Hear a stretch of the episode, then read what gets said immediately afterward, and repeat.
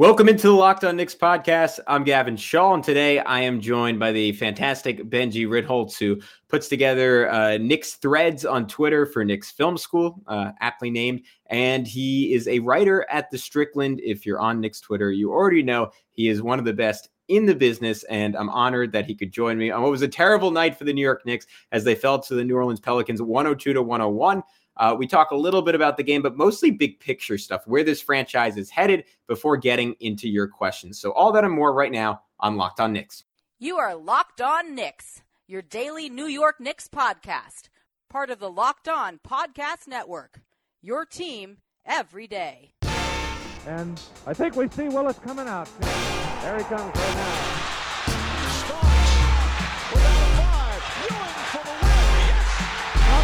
Puck left, now fires it. And he's good! And he's fouled! It counts! And he is Anthony for three. Bang!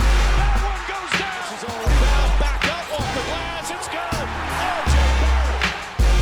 good. You are Locked On Knicks, your daily New York Knicks podcast. We wanted to thank you for making Locked On Knicks your first listen today and every day.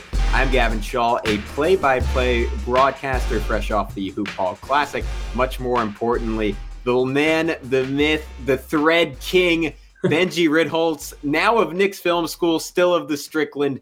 Benjy, welcome to the pod. Uh, you, you, messaged me that I picked a hell of a night to have you on. I thought we'd have we'd have a fun conversation about the Knicks cruising to a win over the Pelicans, but it was not meant to be as the Knicks fell uh, in tragic fashion, 102 to 91 in a game that they were down by as many as 25 points to the New Orleans Pelicans. Um, so we are not going to talk about the game any more than we have to. Instead, uh, I'm thinking we can go a little big picture here. You did you did your post game grades, which are big hit on Twitter. I always look forward to them. Um, and at the end of them, uh, you wrote, "Whole goal of the season was to maintain, put out a good product, be competitive, keep the city energized." Failing miserably right now. I'm not even going to ask you a question. I'm just going to let you say whatever you want to expand on that. yeah, yeah. Uh, well, first of all, thanks for having me on course. A chat with Gavin is good as as good a therapy as I'm gonna get. So I appreciate it. Um, yeah, I mean, I just think uh, obviously with the upcoming schedule, the way it looks, uh, and this stretch that was uh, kind of the, the the the the sequence of games where they had to really make a, a, statement and a run and kind of get ahead of it in the standings a bit. Just being realistic about what this now looks like. Um, I you know if if I had to bet, I would say we're going to end up uh, behind Atlanta, um, who I think will probably make a run at some point. Uh, and I, you know, the other teams aren't showing any signs of collapse. Uh, I, I, don't think it looks good even for a play-in berth right now. Just being realistic and honest. I'm not saying it's impossible. Um, just the way it looks, the remaining schedules as they are, uh, this is not where you want to be. And to go 0 3 in this stretch here at home against um, three average to below average team. Oh, Hornets are probably above average team. Minnesota's, I think, a little below average, and New Orleans is as well as they've been playing. Um, it's not an above average basketball team. Um, you're now looking at a probably you know a, a, potential lottery team, and and it's not just that they lost the games; it's it's how it looked in this game. It's the energy that was lacking in a game where it should have been a desperate effort. Um, I've just I'm just kind of shocked by by that 48 minutes and what we saw. And you know, I think the whole approach to the season, the way the front office uh, the front office kind of approached it strategically was let's run it back. Um, let's try to stay solid, you know, around 500, maybe a little bit above, try to make another playoff run, keep things exciting and biding our time, kind of restoring the reputation of the franchise until we can get someone to want to come here. And that this doesn't destroy that whole vision by any by any stretch, but I do think it it it damages it. Um, I do think damages it if this really goes off the rails, and I think there's a potential that it goes off the rails. Yeah, I mean, I think to your point, a positive momentum was was the term I was using this offseason, right? It was all about like keeping the trajectory, maybe taking a slight step forward. That was Evan Fournier, that was Kemba Walker. Th- those guys were supposed to just be elevations over uh, Elfrid Payton and Reggie Bullock. And um, because of a, a, myriad of factors that we can get into, uh, that has not necessarily been the case. Um, I remember this was it feels like a while ago, but it was probably like 10 days ago. Uh, Alex and I did a show and we were talking about this upcoming seven game stretch and saying, all right, after they they they have this home run, which, which is San Antonio, Dallas, Atlanta, Charlotte, Minnesota, New Orleans, and then the Clippers.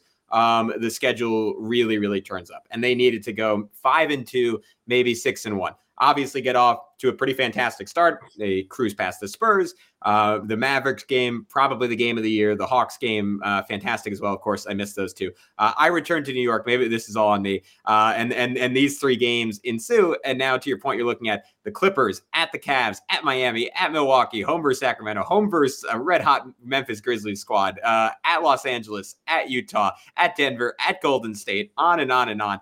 Um, it's not it's not promising. I I don't think you saying that a play-in is um is likely at this point. I don't find that to be a stretch at all. Um and I guess I guess where where we can go from here is and, and this is this is as loaded as a question as you can get. What has what has gone wrong? Um I was just writing stuff down after the show and saying uh the offense that so clearly had a centerpiece in Julius Randle last year clearly does not have a centerpiece. Um, and I didn't in the preseason, I didn't think they necessarily needed a centerpiece because I, I thought this was a team that was going to have five fantastic options in that starting lineup. And they were going to win by cohesion and the fact that like everyone could shoot around a high level rim running center. And that has just not come into play. Um, and and the other excuse you could use is Derrick Rose, arguably their best player, has been out for a long time, and losing your best player would really hurt any team. But when Rose comes back, I don't even know if it solves a lot of their problems because the biggest one is this team just completely lacking for any sort of identity. And I don't I don't think Rose gives you that. All he gives the bench an identity. I don't think he gives his team an identity all of a sudden.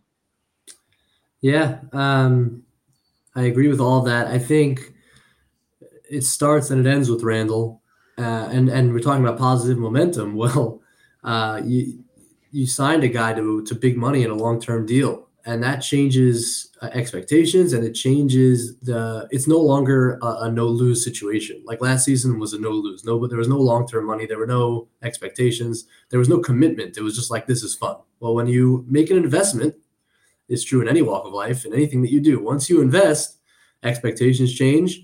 All of a sudden there's commitment and all of a sudden it can go it can go badly. And that's kind of where we are now with julius and there's a there's an energy about him, and obviously the way the, the, the booing has has started and continued now, and I mean this performance.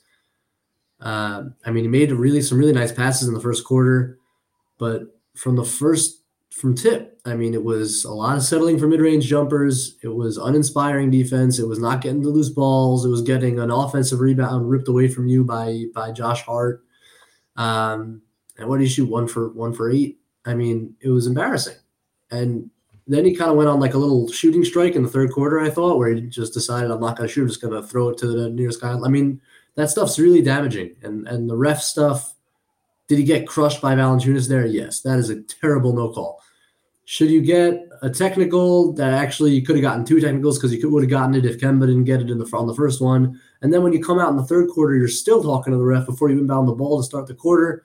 Like there's just so much negativity about and around him right now that is absolutely derailing this team, and nobody can tell me otherwise. Like that is where it starts and that is where it ends. Um, is Julius Randle? That's that's factor number one, and the other one is the defense, um, which was the identity of the team.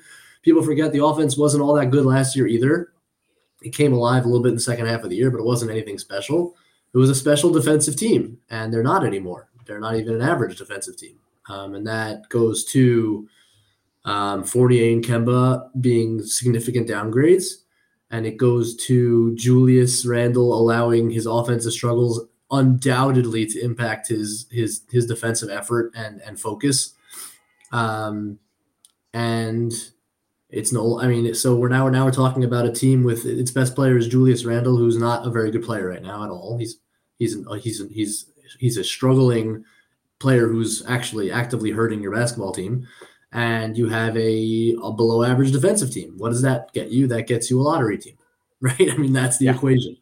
Um, and that's so I, I, do think the defense, uh, as well as Randle's struggles, are the two uh, clear kind of primary factors that have led to where we are. All right, guys, it's about that time. Let's take our first break and talk a little bit about Bet Online. Bet Online would like to wish you a happy new betting year as we continue our march to the playoffs and beyond. BetOnline remains the number one spot for all the best sports wagering action for 2022. New year and a new update desktop and mobile website to sign up today and receive your 50% welcome bonus on your first deposit. Just use our promo code locked on to get started from football, basketball, hockey, boxing, and UFC right to your favorite Vegas casino games. Don't wait to take advantage of all the amazing offers available for 2022. BetOnline is the fastest and easiest way to wager on all your favorite sports. BetOnline, where the game starts. Yeah, Julius, I mean, to me, it's just so obvious like how far in his head he is at this point. Like he, he had a possession in the third quarter where the Pelicans just maybe played six feet off him. Yeah, I know. He, yeah, yeah he didn't, didn't, just didn't want to shoot the three, right? When he was bringing it up. And last year that would have been like, that would have been up. And it, maybe it doesn't go in, but it would have been zero hesitation. And we, I mean, we've gone through so many. It, it, feels weird that this season is only 45 games, and it feels like it's been four different seasons already. Um, but we've gone through so many cycles with Julius this year, where like he, he wouldn't shoot, and then he, then he's shooting too much, and then like like when the Knicks were playing well, it was like, oh wow, he's like he's still not shooting well, but at least he's operating as a hub. Like like you've been pointing out, um, those, those between the leg passes where, where he pivots into a screen off of them. Those yeah. are awesome, and then like to me, that's that's the most fun version of Randle, and maybe maybe that's the answer. Like the guy who regressed from 41% three point shooting a year ago, which, which maybe none of us should have suspected was sustainable and like, and even, even more scintillating shooting from mid range. Um, maybe that the version of that guy is like best is like a third player, uh, or excuse me, a third option and someone who can just be like a Draymond Green type passer for your offense with, with obviously better shooting and, and a better ability to attack the rim. The issue with that is like the Knicks don't have the complementary pieces to make that a thing. And even if they did, I don't know if that's who Julius wants to be. Like, like it just it's I, I I don't know if you're you're a Marvel guy, but I was just watching the Moon Knight trailer and I was like I was like, God, that kind of sums up the whole Knicks season, right? It's like multiple personality disorder, like or like disassociated like uh, personality yeah. disorder. Like they just have no clue what they are. And I don't know, do you do you how much of that do you put on Thibs versus just like the circumstances of like having Kemba thrown in, having to incorporate him, having to get Fournier going, um, having all these young guys off the bench, but maybe too many young guys, and none of whom have like a complete enough skill set that you definitively can play them, but all of whom are promising enough that you have to play them some minutes. I I, I don't want to like just loft like put that all on Thibs's feet because I, I don't think it's as an easy of a situation as it appeared to be at the start of the season, where it seemed like he sort of had an ideal roster to at the very least have an above average team. But at the same time, like there's just been no consistency at all. And I don't know how that doesn't circle around your head coach a little bit. Yeah, I'll, I'll, I'll i want to address something you said about Randle first, and then I'll move to Thibs. Yeah. Um, the issue, Randle has to shoot the ball well, not just because it means you're scoring more points, but because the personnel that the Knicks uh, have are um, non-shooting centers. Um, and so if if Julius Randle can't shoot, and right now he cannot shoot, he doesn't want to shoot. He's throwing up bricks. He's not making anything from anywhere. Um, now you have two non-shooting bigs on the floor.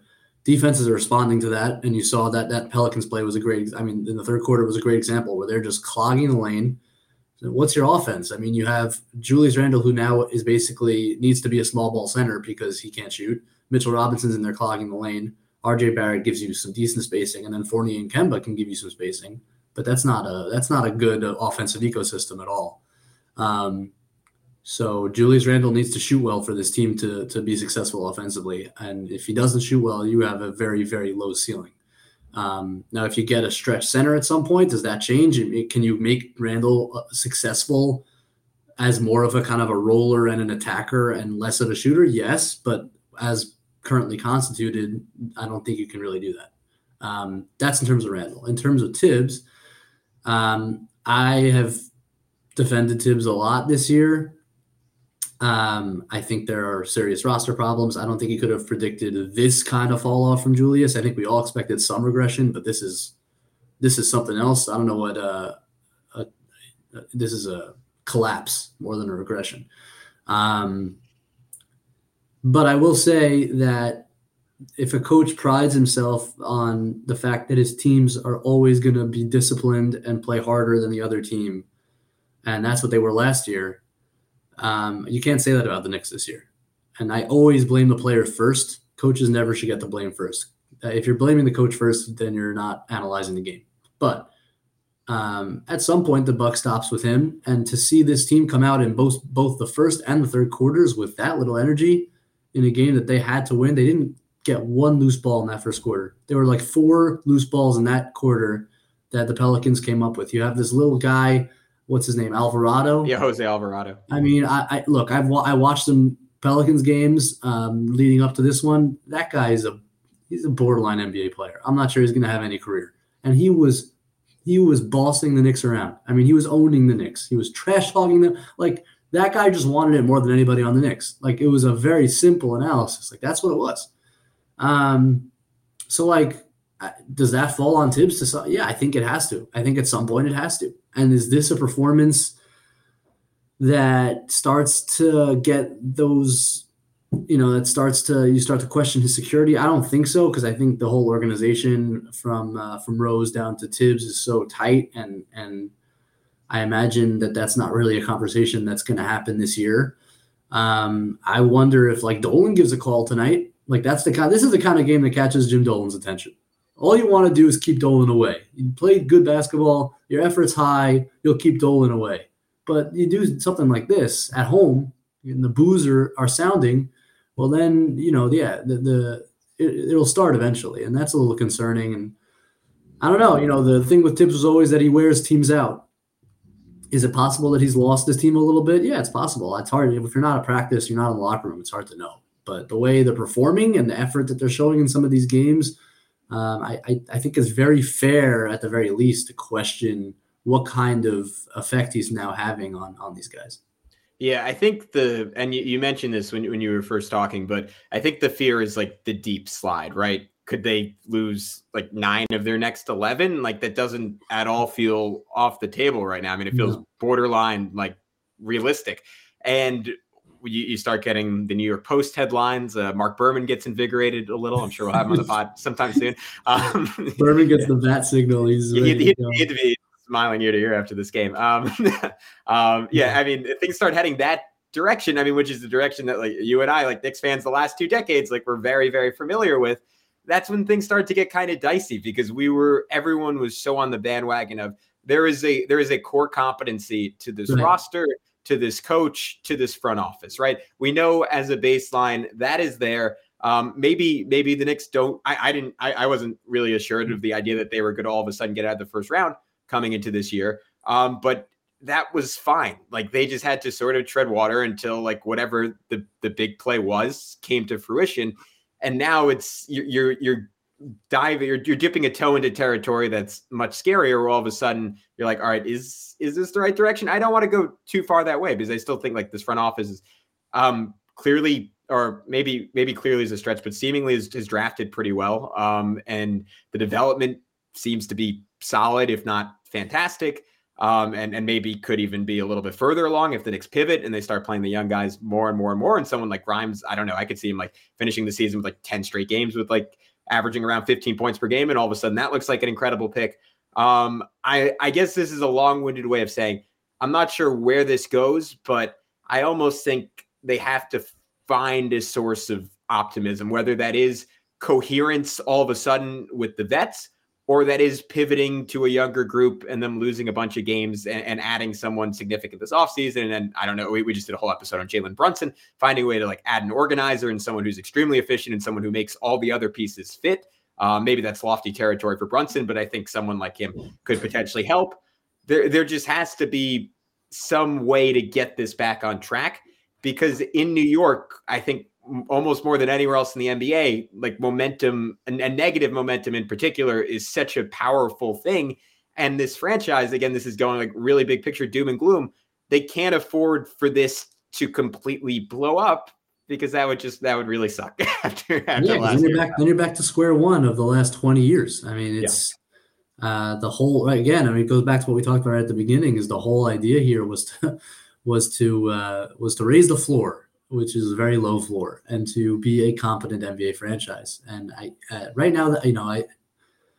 It could still be that this year, and I would say if you if you step back from this game and you just looked at the year as a whole, you'd say, yeah, this is still a competent NBA team. I mean, Yeah. maybe a, maybe a lower echelon team, but at least a competent NBA team. Um, but it might not stay that way, and that's the fear. And and uh, you know, I, I think the Obi Toppin 10 minutes a game gets really old if it's not actually working, right? I, I can defend it and I can say Obi hasn't actually been that good in the last 15 games, even when he's gotten dime. And I can say that that you need Julius Randle to be great in order to win games. And I can say that um, we're overrating our young guys and that rookies are rookies. And I can say all those things. And I do. I say them all the time. Um, but at some point, if you're losing anyway, um, then it makes no sense. And the problem is that I know that Thibs will go down with the veteranship, right? He's not going to pivot. There's no evidence in Thibs' coaching career that he will make that pivot. Uh, now, maybe can the front office convince him? I don't know. He's a very stubborn man. You have to wait and see. But if this does go south, and what the trade deadline's in, you know, if what February was February 10th. Yeah, I think so. Um, so what does the front office do if you know you, are going to get a good sense now in the next 10 games or so where this is really going to go. So does the do, we try to get you know get burks off the books try to get something for him? Um, you know those questions start to come into play. So this is a kind of a crossroads here. Um, it's not the worst thing in the world if you make that pivot and you get a good pick and you try to kind of recoup in the offseason and figure something out but it's not what you want. You wanted this season to be um, another step or at least holding the fort, and uh, we're we're heading the wrong way. All right, guys, one final break before we wrap things up with Benjy finishing answering all your questions. Let's talk a little Built Bar. It's the new year, so that means New Year's resolutions. If yours is about getting fit or eating healthier, make sure you include Built Bar in your plan. Built Bar is the best protein bar that tastes like a candy bar, maybe even better than a candy bar. Built Bar makes it easier to stick to your resolution because it tastes so good, you'll want to eat it. Unlike other protein bars, which can be chalky or waxy or taste like a chemical spill. Built bars are covered in 100% real chocolate, and most built bars contain 130 calories, 4 grams of sugar, 4 net carbs, and 17 grams of protein. Compare that to a candy bar, which usually has around 240 calories, 30 grams of sugar, and dozens of net carbs. Here's an idea for the new year go to all your secret treat stashes at home, in the pantry, at the office, in the car, wherever. Throw out all the sugary or calorie filled treats and replace them with built bars. So, whenever you're craving a snack or treat, you can reach for something that's healthy and tastes incredible. And there's so many flavors to choose from coconut almond, peanut butter brownie, raspberry, cookies and cream, salted caramel, mint brownie, and many more. In fact, Built is always coming out with new limited time flavors. So check out built.com to see what's new. All you have to do is go to built.com, use promo code LOCK15 and get 15% off your order. Again, use promo code LOCK15 for 15% off at built.com. All right, all good. Yeah, I think I think that's a that's a good way to conclude our uh, big picture conversation. Uh, let, us let's, let's get into some uh, mailbag questions because people were uh, very enthusiastic and uh, got in got in quite a few of them. Uh, the first one was yeah from David at D Good. Uh, Blue, he said, talk about when you think Thibs will be fired. Well, I guess we just sort of had that conversation. um, I guess I guess we'd both agree not anytime soon. I'll, I'll say maybe in like 2025 after the Knicks win a title and then sign Russell Westbrook, and then Russell Westbrook isn't playing all that well, and Thibs has to bench him.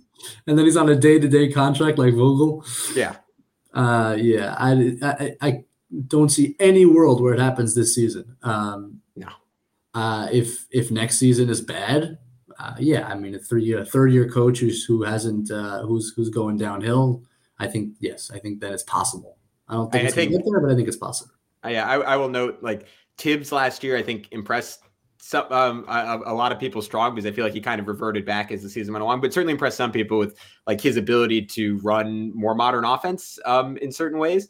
And um, I think for him to for this to work, he's going to have to be willing to make that next step. And, and, and to your point, the criticism with him has always been like he has his principles, he sticks with his principles. Obviously, like play not playing Obi at the five is an example of him like being totally unwilling to experiment off of certain things that he considers um, absolutely essential to winning NBA basketball games. I, I, don't know if that's the thing he's going to have to give up. I think he'll ultimately have to give up something um, or, or, or, switch something if uh, things are going to end well for him in New York. Uh, next question from Meki Jid. Meki, sorry if I butcher your name at Meki Jid. Um, he said, "What three Knicks players would you build around if you were to restart now?" I think that's that's a fantastic question. I'll, I'll throw that to you first, Benjy. Build around, and yeah, young. I'll take is under twenty five. Yeah, is that fair? Yeah. Um, okay. Um, RJ, quickly, and I will say Grimes. I had the same three, and I was I was torn between Mitch and Grimes, but I Yeah. think we just haven't seen that. I obviously a couple couple good games recently, but that next step forward for Mitch. Yeah, really- I mean, if anyone had a good game tonight, it was him. He was certainly wrecking on the offensive boards. He had seven offensive rebounds. Um, the problem is he can't make a free throw. I mean, it's just brutal, and uh, teams are just going to keep fouling him. Uh, he got the line. He was five for ten from the line tonight. I mean, it's not good enough. And he's so limited. I mean, he's a he's a really good roll dunker.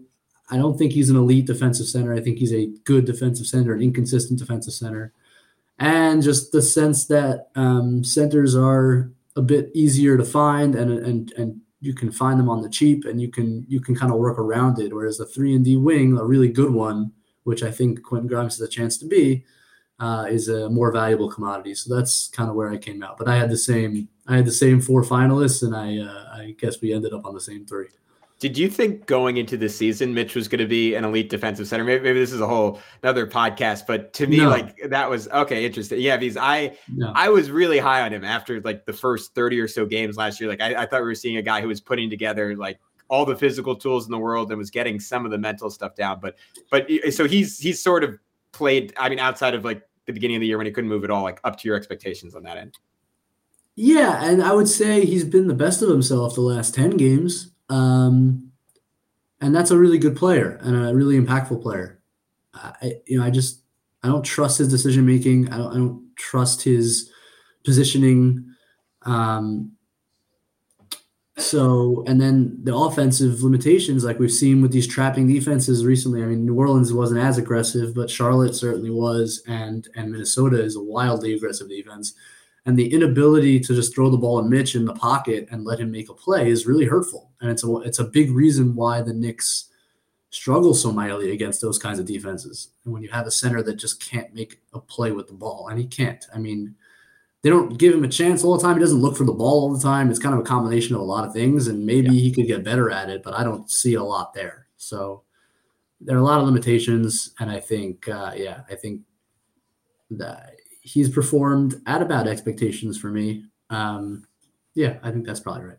Yeah, I think the the lack of development for Mitchell Robinson, and maybe maybe that's mostly to pin on on the, on the old regime. I, I think that's maybe the most disappointing part of the Knicks the last two three years, which is a Well, Is- you know, I'll is it- he's Yeah. he's definitely gotten more dis. I mean, he used to just jump at everything. He's definitely yeah, it I'm, I'm talking, I'm talking offensively more than defensively. Oh yeah, to be- to be clear, offensively. Other than Yeah, the he- three yeah. He's the same guy he was when he came in. Yeah, no, exactly the same. Yeah, no. Yeah, with you. defensively, he's gotten he's gotten a lot better. All right, uh, this is a fun question. Going going a little bit more league wide. Uh, Tiago Campante, a lot of lot of tough names today. Tiago Campante. Um, consider the last five NBA drafts. Which of the number three picks would you rather have on your team for the next ten to fifteen years?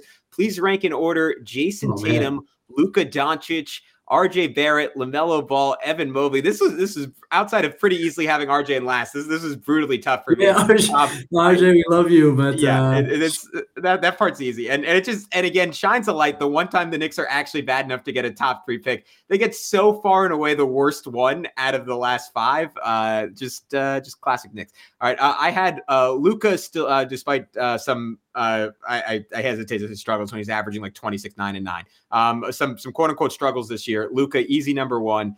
Um, I still have Tatum at two over Mobley. Like I just think Tatum is just such a transcendent offensive talent. I mean, and he's someone who I, I don't think is like still like not fully playing up to his potential. Like I, I think he's someone who should just bottom line be a top six or seven guy in the NBA, but I just think he's ridiculous. Um, I have Evan Mobley at third, and I, I thought about putting him second. I think he's been that good so far as a, a two way guy for Cleveland.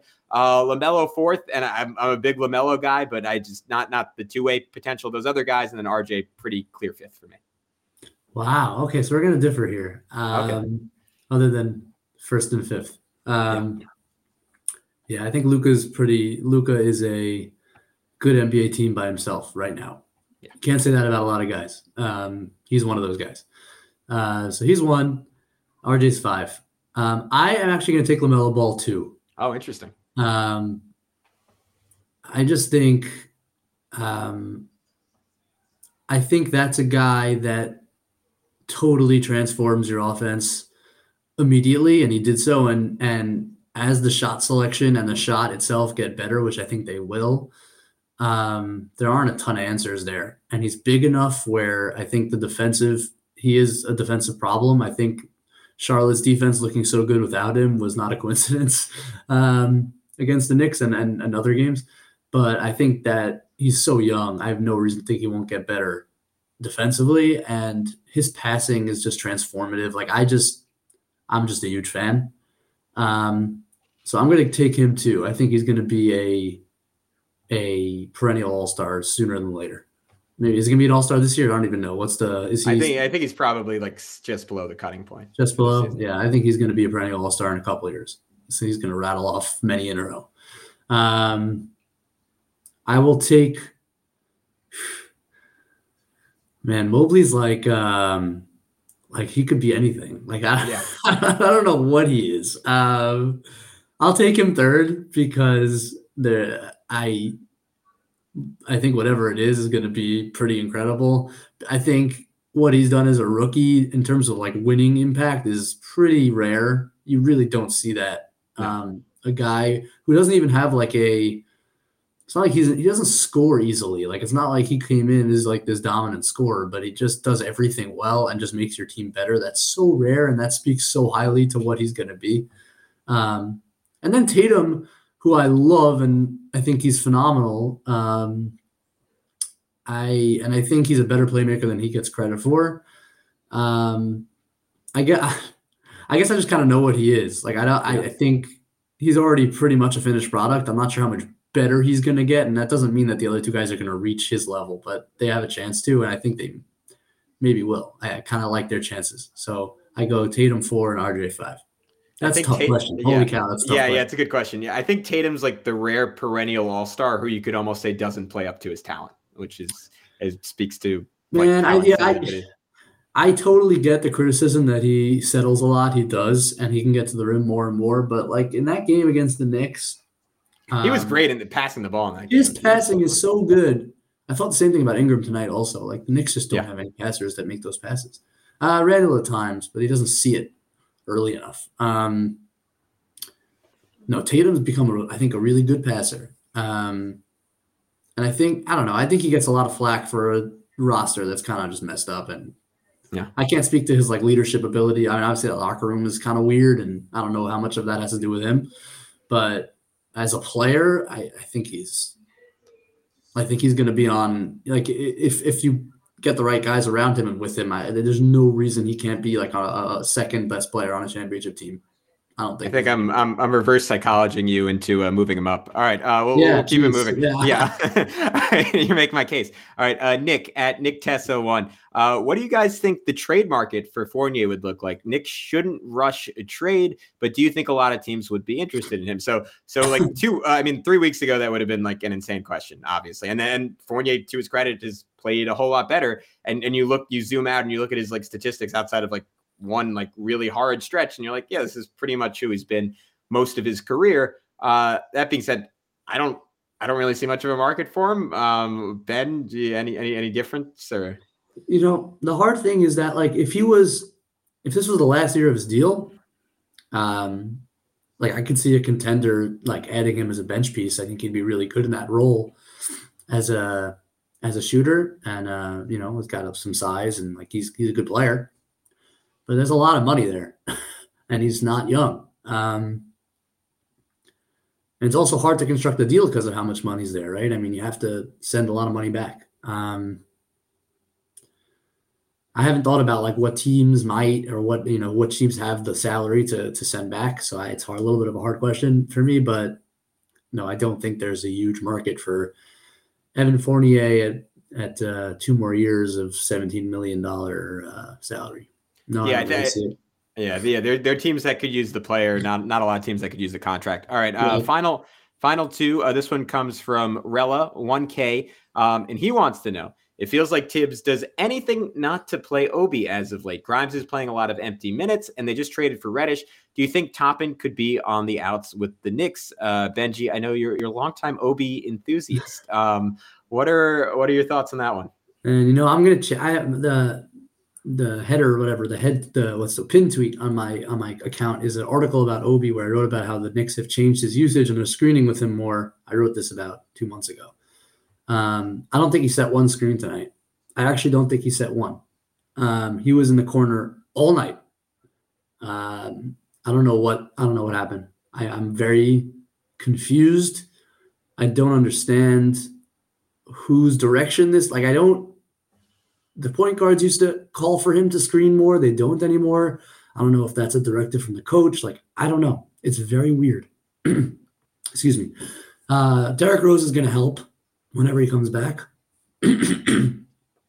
Sorry. You, you you can't you can't say anything negative about Obi. Your body's like I'm getting rebelling emotional. against you. Yeah. yeah, Derrick Rose is going to help when he comes back. Um, he needs him. God, he needs him just to get him the ball, advance the ball to him, find him. He, he was always looking for him. Um, but yeah, the coach doesn't trust him at the five. That's a, that's gone. It's not happening. Uh, if it hasn't happened yet, it's not happening. Um, neither he nor Randle are good enough defensive centers to to convince Thibs that it's a good idea. And Thibs isn't going to lean offense; he's going to lean defense. So that's just an identity thing, and it's just not going to happen. Um, is it possible that Obi's on the outs? Yes. Well, absolutely, it's possible. I mean, how could it not be possible? He doesn't play more than ten minutes a game. I, you know, what's the what, what's the value there? Um, I think I assume that teams have seen what he's done this year early in the year and can get excited about that player and would have room to play him at the five and could be convinced that, that he's a real asset and can become something, um, can become a really impactful player in the league. Um, but it's not here. So yeah, I think at some point he's going to be moved one way or another. I don't think there's any question as long as Randle's around. I was going to say, I think the really concerning thing was the other night when you saw Thibs. I mean, at the end of the Timberwolves game, put in Burks in, instead of Yeah, Obi. and that's I so was just, sad. I mean, I was like screaming at my TV because I was like, all the the one thing they need right now is is an injection of energy and life. And and, and to your point, I mean, I mean, they, they've used Obi a lot less screening. The, the two man game between Obi and Randle was really burgeoning. And I thought Obi was so good for Randle when he was in there because it actually gave him like an off ball target. And as much as I want to like go after Julius all the time, like there's just like his passing has to come out of like these insane like contractions, like him driving into a double team and spinning and double pumping and, and throwing it the opposite direct, like Yeah. complete opposite Yeah. direction that he's looking at times because there's just isn't a lot of off ball activity. And like Kemba's not a guy who's going to be sprinting off the ball. Like Fournier, like on occasion will, will make it work with Randle. RJ, who I thought was a pretty good off ball player as a rookie, like that's a part of his game that hasn't necessarily developed the way I would have hoped. And him and Obi like made magic. Like it, it was maybe it's only a couple plays all year, and maybe I'm, I'm zooming in too much on those. But I, I love those guys getting a chance to play together. And and even in a situation like when you're putting in Alec Burks, like you can argue it's about defense in the sense that like Burks like knows where to be and is like is quicker, but like at that point in the game, like is that against that T Wolves lineup? Is that really a defensive decision? Like it feels like feels like that's an offensive decision. And I don't know. I think Obi Obi could have helped, and it just seems like Thibs is Thibs is just not he's not thinking about it. He's not taking into account. It's almost like, oh yeah, that guy was the eighth pick. We better we better put him in there. Um, I, I don't know. I, I don't know if you have any final thoughts on that, but I'm, yeah, I'm just, sort of you know, I think yeah. Obi's best chance here was to become a good stretch four, and the fact that the shot has abandoned him to the point where what is he? He's around twenty percent. Yeah. can't seem to make any. Um, and the way Thibs wants to play with that rolling center and spacing around it, yeah, that's what Obi needed to be. And yeah, now the thirty percent last year looks like it was, you know, it should have been like a, a miracle because it looks like he can't. He'll he's never going to make another one right now. Um, so yeah, it's unfortunate because I really like the player and he seems like a great, you know, great teammate. Um, but again, as long as Julius Randle's around, uh, when it's 10 minutes a game, then what he is, is is a trade piece. That's just what he is. And it's the reality of the situation, sad as it is. I, I've, I've said it a bunch of times. Not not from a Knicks fan perspective, it would be painful, but from an Obi perspective, I'd, I'd love to see him end up on the. Oh Warriors. yeah, Like, and he's gonna. yeah. By the way, yeah, he's gonna want out. I mean, there's why should why wouldn't he? this is not a good situation for him. So yeah, him him him and Steph together, just like twenty possessions a game. I think he's he's shooting. His like true shooting would be hundred and twenty percent maybe. All right. Uh, final final question comes from Jeremy Hall at SQ Clean on Twitter, and he says. Kemba has been largely okay since his return, but the starters have cratered, especially Randle. Does he just not fit in? Did he slap Jew's mama? That's I'm just reading the question. what the hell is it? um, what what the hell is it, Benjy Ritholtz. So that that's a good way of maybe of, of culminating this whole thing because it just I we Kemba had that fantastic stretch, obviously, um, when he first was reinserted off the bench. I thought he was really good against the T Wolves the other night. Obviously, made some massive shots, but it is just not fully clicked. Yeah, I mean, I, I think Kemba's still good. Uh, I think Kemba's still a really effective offensive player. He can still really shoot it. Um, he's not a player that's going to bring it every night anymore.